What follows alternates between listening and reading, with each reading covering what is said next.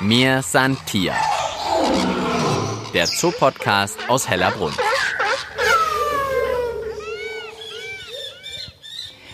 Ja, heute könnte ich eigentlich sagen, Vorhang auf, willkommen zur Vorstellung. Hier ist Mir san Tier, euer Zoo-Podcast aus Hellerbrunn. Und wir schauen zum einen mal wieder hinter die Kulissen des Tierparkbetriebs – aber wir sind heute auch auf der großen Bühne mit dabei. Ich bin's Tina Gentner und wir sind mit dieser Podcast-Folge zu Besuch beim Greifvogeltraining bei der Flugvorführung hier in Hellerbrunn. Und wir stellen natürlich jede Menge Fragen. Deshalb wunderbar, dass Florian Hunzhammer bei mir ist, Tierpfleger und eigentlich auch Showstar, kann man sagen, oder bei der Flugvorführung.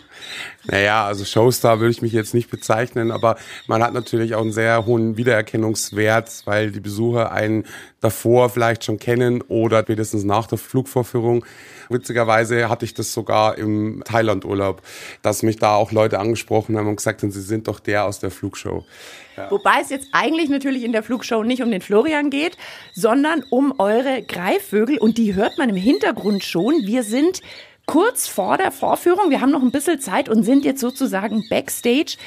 Flo, sag uns doch mal, wo sind wir genau und wer will denn hier eigentlich ans Mikro und macht so einen Lärm im Hintergrund? Genau, also wir sind jetzt in dem hinteren Bereich äh, der, der Flugvorführung, also da, wo die Vögel äh, leben. Jeder Vogel hat eine eigene Voliere für sich, also ein Luxusresort sozusagen.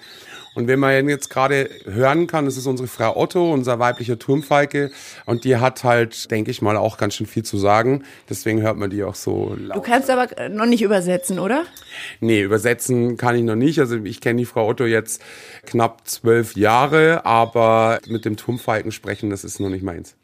Und sag mal, ähm, Frau Otto, kann man die auch sehen? Wir stehen nämlich hier in so einem langen Gang, rechts eine Holzwand mit einer Tür nach der anderen. Und die haben so einen kleinen Spion. Ich versuche jetzt mal hier durchzuschauen. Ich sehe sie nicht. Siehst du sie? Mit dem Spion ist das Prinzip, dass man reingucken kann und in Ruhe sich den Vogel anschauen kann. Die Frau Otto stand jetzt gerade vor der Tür und da ist sie genau in dem Winkel, wo man nicht hinschauen kann.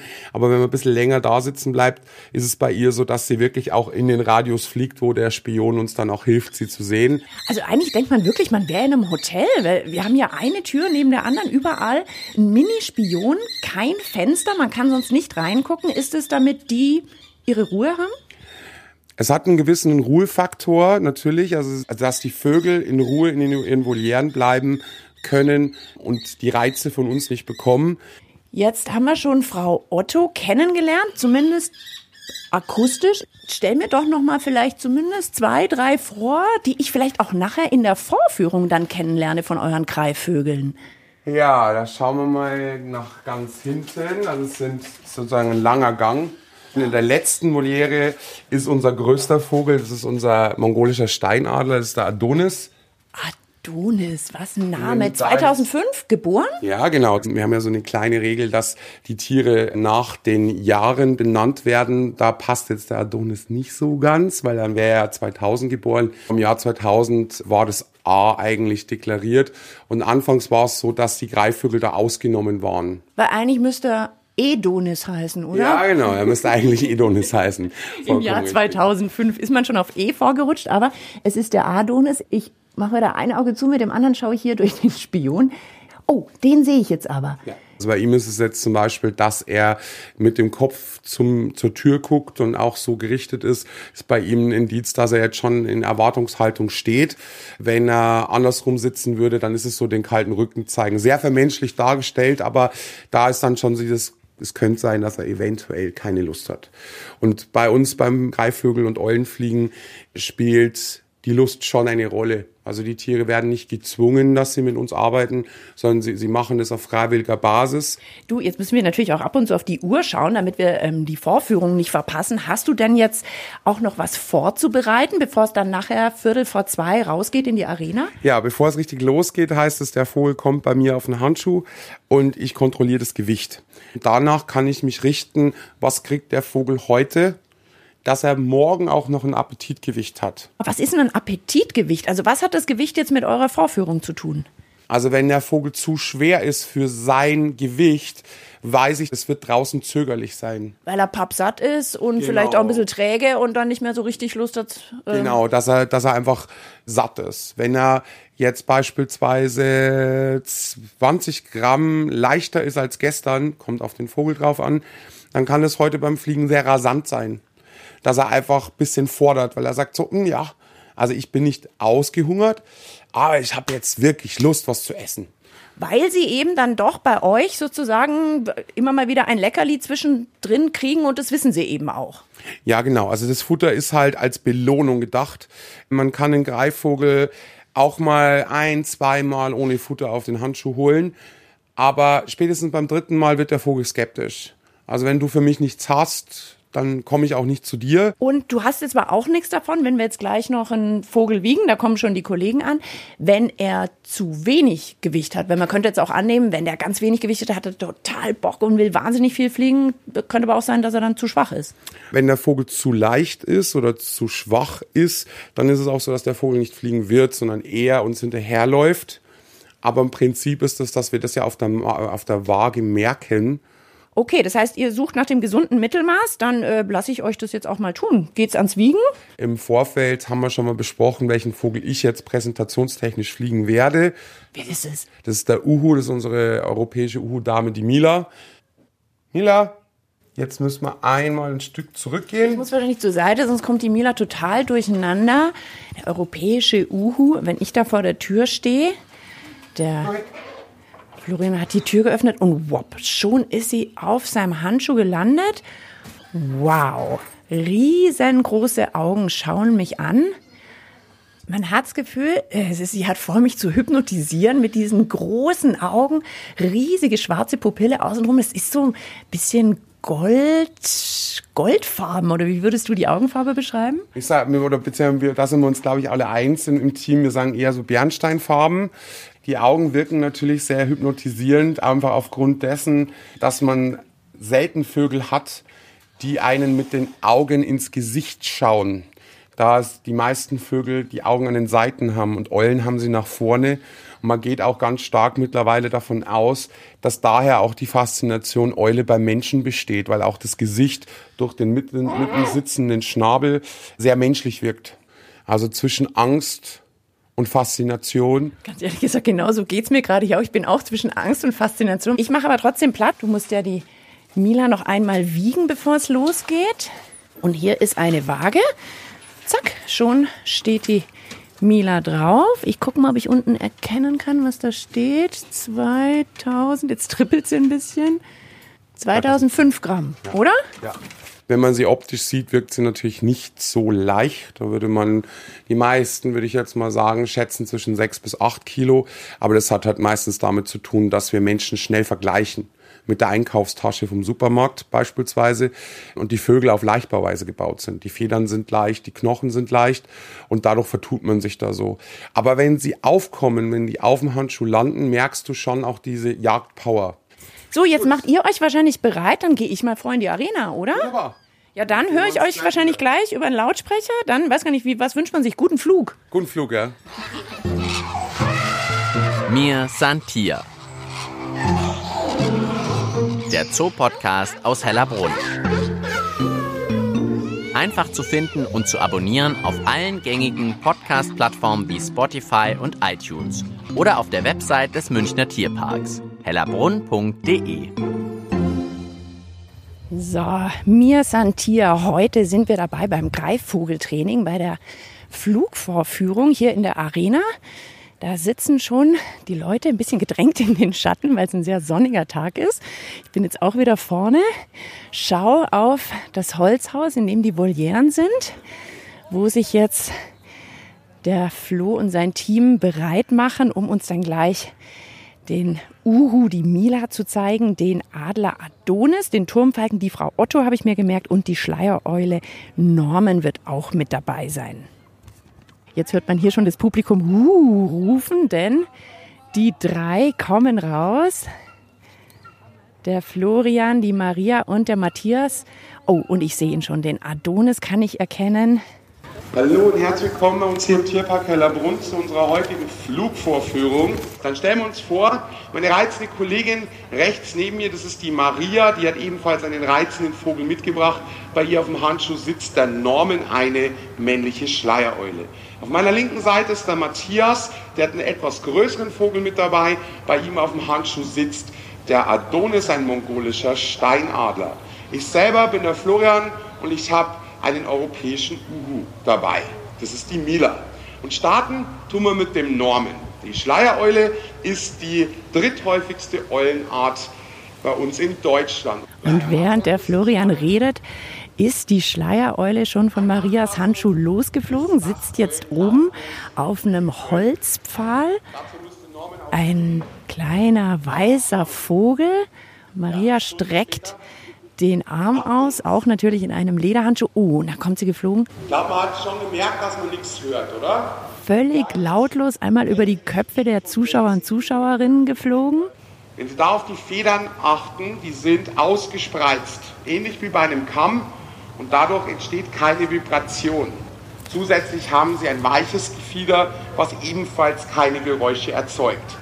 Alle Eulen besitzen Ohren, die sind fingerbreit hinter den Augen angesetzt und anders wie bei uns, die Ohren sind nicht parallel. Das eine Ohr ist oben am Kopf und das andere ist unten. Also jetzt haben wir schon erfahren, die Schleiereulen haben ein Ohr oben und eins unten, um noch genauer hören zu können. Norman fliegt nochmal über unsere Köpfe, wieder ganz leise und ist auf Marias Handschuh gelandet und kriegt jetzt auch ein kleines Leckerli aus ihrer Tasche. Wenn es Ihnen gefallen hat, können Sie gern applaudieren, stört die Vögel gar nicht. Dann wird nämlich der Norman jetzt schon in den Feierabend getragen. So, Norman hat seine Vorführung geschafft. Maria geht mit ihm wieder rein. Und weiter geht's mit unserem Steinadler. Der Matthias hat den wirklich großen braunen Steinadler Adonis auf dem Handschuh. Der Adonis als Männchen hat ein Kampfgewicht um die dreieinhalb Kilo. Weibliche mongolische Steinadler können bis zu sechs Kilo schwer werden. Und ja, ich habe mich da jetzt nicht versprochen, das ist wirklich so. Bei allen Greifvögeln und Eulen sind die Weibchen die großen und starken Vögel. Warum? Ein großes Weibchen kann große Eier produzieren. Das Weibchen bebrütet die Eier im Nest und beschützt die Jungtiere, auch da die Größe von Vorteil. Oh, jetzt fliegt der Adonis gerade eine riesige Runde hier über die Arena, mir gerade über den Kopf und landet jetzt gegenüber auf einem Baumstamm ganz oben. Und wenn er die Flügel ausspannt, merkt man wirklich ein riesiges Tier. Ich glaube, eine Spannweite von fast zwei Metern. So, jetzt dreht der Adonis wirklich eine Runde nach der anderen. Wow! Und landet auf Matthias Handschuh, ist wieder da. Also Adonis hat auch gezeigt, wie er fliegt. Das ist alles auf Vertrauen zu den Vögeln aufgebaut. Die Vögel machen das auch alles auf freiwilliger Basis. Der Matthias läuft jetzt mit dem Adonis auf dem Arm nochmal durchs Publikum. Da werden Fotos gemacht. Man ist wirklich eine Armlänge nur entfernt von dem Tier und kann sich mal ganz genau die Füße, die Augen, die Flügel anschauen. Und dann machen wir weiter mit der größten Eule bei uns in Deutschland. Ich habe sie Ihnen namentlich schon vorgestellt. Das ist unsere Mila. Und da der U auch eine große Eule ist, ist sie auch in der Lage, lautlos zu fliegen. Das hören wir uns jetzt mal an, ob sie das auch macht. Mila schaut jetzt dem Adonis nach, der gerade zurück in die Voliere gebracht wird, ist total abgelenkt. So, Mila, jetzt wäre die Show wieder hier. Oh, und sie kommt schon angeflogen und landet direkt neben mir. Man kann jetzt wieder ganz toll ihr Gefieder anschauen und auch ihre gefiederten Krallenfüße. Und was man jetzt auch beobachten kann, ist, dass die Mila den Kopf wirklich komplett nach hinten drehen kann. Mila, Mila, wie schaut's aus? Und jetzt kommt sie, fliegt vorne auf den Zaun direkt vor die Besucher und Besucherinnen. Bei Eulen ist es so, dass die ihre Beute nicht runterschlucken, wenn irgendwas da ist, was ihnen nicht taugt, weil dann müssen sie die Augen zumachen und dementsprechend nehmen sie sich eine Sinnesleistung Erst wenn dieses Beunruhigende weg ist, wird dann komplett abgeschluckt. Gut, und jetzt sind wir bei unserem kleinsten, letzten Vogel für heute angekommen. Die Frau Otto sitzt bei der Maria auf dem Handschuh. Das ist ein weiblicher Turmfalke und meiner Meinung nach unser selbstbewussteste Vogel überhaupt im Tierpark. Also jetzt ist der Turmfalke dran. Die Frau Otto zieht hier ihre Kreise oh, und steht so richtig oben in der Luft über der Maria. Hui, jetzt einmal bei mir am Kopf vorbei und landet wieder auf ihrem Handschuh. Frau Otto, da bleiben bitte. So ein Turmfalke schafft es im freien Luftraum auf 80 Stundenkilometer. So, jetzt dreht Frau Otto eine wirklich große Runde. Wow, Chuck. Und fliegt zweimal an Marias Arm vorbei. Das sieht schon beeindruckend aus, wie er ganz gezielt auf sie zufliegt. Und so sind wir auch am Ende unserer Vorführung angelangt. Falls Sie noch Fragen haben oder Fotos machen möchten, meine Kollegin ist einen kurzen Augenblick noch für Sie da. Wir hoffen, es hat Ihnen Spaß gemacht. Dankeschön.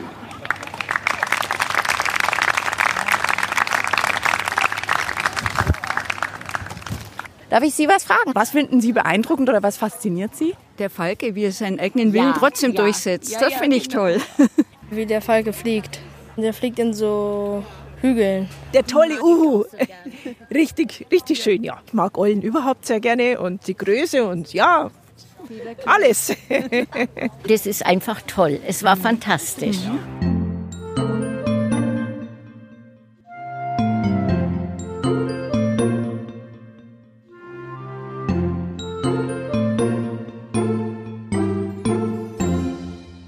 Vorführung ist geschafft. Florian hat die Tiere zurückgebracht und ist, glaube ich, ein bisschen schweißgebadet, oder? Ja, ich bin schon ein bisschen schweißgebadet. Das wäre gelogen, wenn ich das jetzt nicht sagen würde. Von außen wirkt es so ein bisschen wie, ja, mei, der steht da mit seinem Vogel da. Ja, also so ein bisschen spaßig. Aber das Zweite und eigentlich das Wichtigere ist eigentlich nicht nur, dass wir die Vögel beobachten, sondern wir haben auch alles andere im Blick. Also es darf nichts überraschen. Es darf nichts falsch laufen. Ich hatte es kurz in der Vorführung erwähnt, dass wir auf Vertrauensarbeit äh, angewiesen sind und dieses Vertrauen nicht für die Ewigkeit hält. Also sobald irgendwas falsch läuft, das kann rein theoretisch der Hund sein, der sich beim Herrchen aus der Hand reißt, bis zu einem Luftballon, der aus Helium äh, befüllt ist und das Kind lässt ihn genau in dem Augenblick los, wo wir den Vogel gerade drüber fliegen. Das müssen wir alles im Blick haben. Und das ist halt, sobald der Vogel auf dem Handschuh ist, wenn er fliegt, bis er dann wieder bei uns ist und wir ihn zurückgebracht haben. Und dann kann man sagen, das geht dann so ein bisschen runter. Ihr seid nach der Vorstellung ein bisschen durchgeschwitzt. Was ist es denn für die Tiere? Ist es für die auch so eine Art Auslauf oder ist es für die eine Art Spaß? Was denkst du? Oder ist es für die eine Art, ach, äh, so es heute mein Futter? Es ist in erster Linie ihre Jagd. Es hat auch äh, Sinnesreizungen. Also man nennt das äh, englischen Enrichment, Tierbeschäftigung. Die Reize, die hier stattfinden, ist jeden Tag was anderes. Das ist für die Tiere, für den Kopf auch wahnsinnig gut. Was wollt ihr denn eigentlich mit eurer Vorführung, wenn ihr die Tiere hier zeigt? Also mit unserer Vorführung wollen wir eigentlich die, die Besucher mehr für die heimische Tierwelt sensibilisieren, was bei uns eigentlich so rumfliegt. Und ich glaube schon, dass der ein oder andere Besucher von heute das nächste Mal, wenn er mit dem Auto unterwegs ist, dann doch vielleicht an eine Frau Otto denkt. Oder wenn er am, am lauen Abend an, äh, mit seinem Kaltgetränk am Abend im Garten sitzt und auf einmal irgendwas im Busch rascheln hört, vielleicht doch auch an die Schleiereule denkt oder an den Uhu und vielleicht auch das ein oder andere verändert. Ja, dass er zum Beispiel die Gartenschuppen, Gartenschuppen das nächste Loch, was entsteht, halt nicht gleich zumacht, sondern ein Loch offen lässt, dass da vielleicht sich ein kleiner Vogel zurückziehen kann. Kleine Nischen anbieten, wo sich die Vögel zurückziehen können, das wird sehr gerne von Eulen angenommen. Ich glaube, ein Tipp für alle ist einfach auch ein bisschen achtsamer mit seinem Müll umzugehen. Gerade in den letzten zwei Jahren, ich habe selbst FFP2-Masken schon in unterschiedlichsten natürlichen Habitaten gesehen, wo sie teilweise in Vogelnester mit eingearbeitet sind. Also einfach, dass man gerade, dass der Müll in der Mülltonne landet. Das ist einfach Gold wert, wenn man einfach die Leute mehr auf der Tierseite hat und einfach sagt, Leute, es gibt die Tiere und die Tiere und die sind cool. Also wenn ihr auch mal ganz nah rankommen wollt an die Greifvögel, dann empfehle ich euch. 13.45 Uhr täglich in der Arena gibt's die Vorführung, ist im Ticket schon mit drin, also muss man nicht mal extra sich noch was besorgen. Ich sag äh, vielen Dank an euch und euer Team, dass wir heute dabei sein durften mit dem Podcast. Ja, bitteschön, sehr gerne. Das war's nämlich schon mit mir, Santier, für heute. Wenn ihr noch nicht genug habt, gar kein Problem. Ihr könnt zum Beispiel noch den Tierpark bei Nacht erleben. Wir vom Podcast waren nämlich bei einer Abendführung hier durch Hellerbronn mit dabei. Dafür klickt ihr euch einfach zur Folge 61. Oder wollt ihr vielleicht mal wissen, was hinter tierischen Redewendungen steckt? Ob die Sau wirklich die Sau rauslassen kann oder was man bei einem geschenkten Gaul im Maul entdecken könnte. Haben wir auch schon erkundet? Antworten gibt's in Folge 35. Ich wünsche euch viel Spaß beim Hören. Ich bin Tina Gentner und ich freue mich aufs nächste Mal und sag bis bald im Tierpark Hellerbrunn.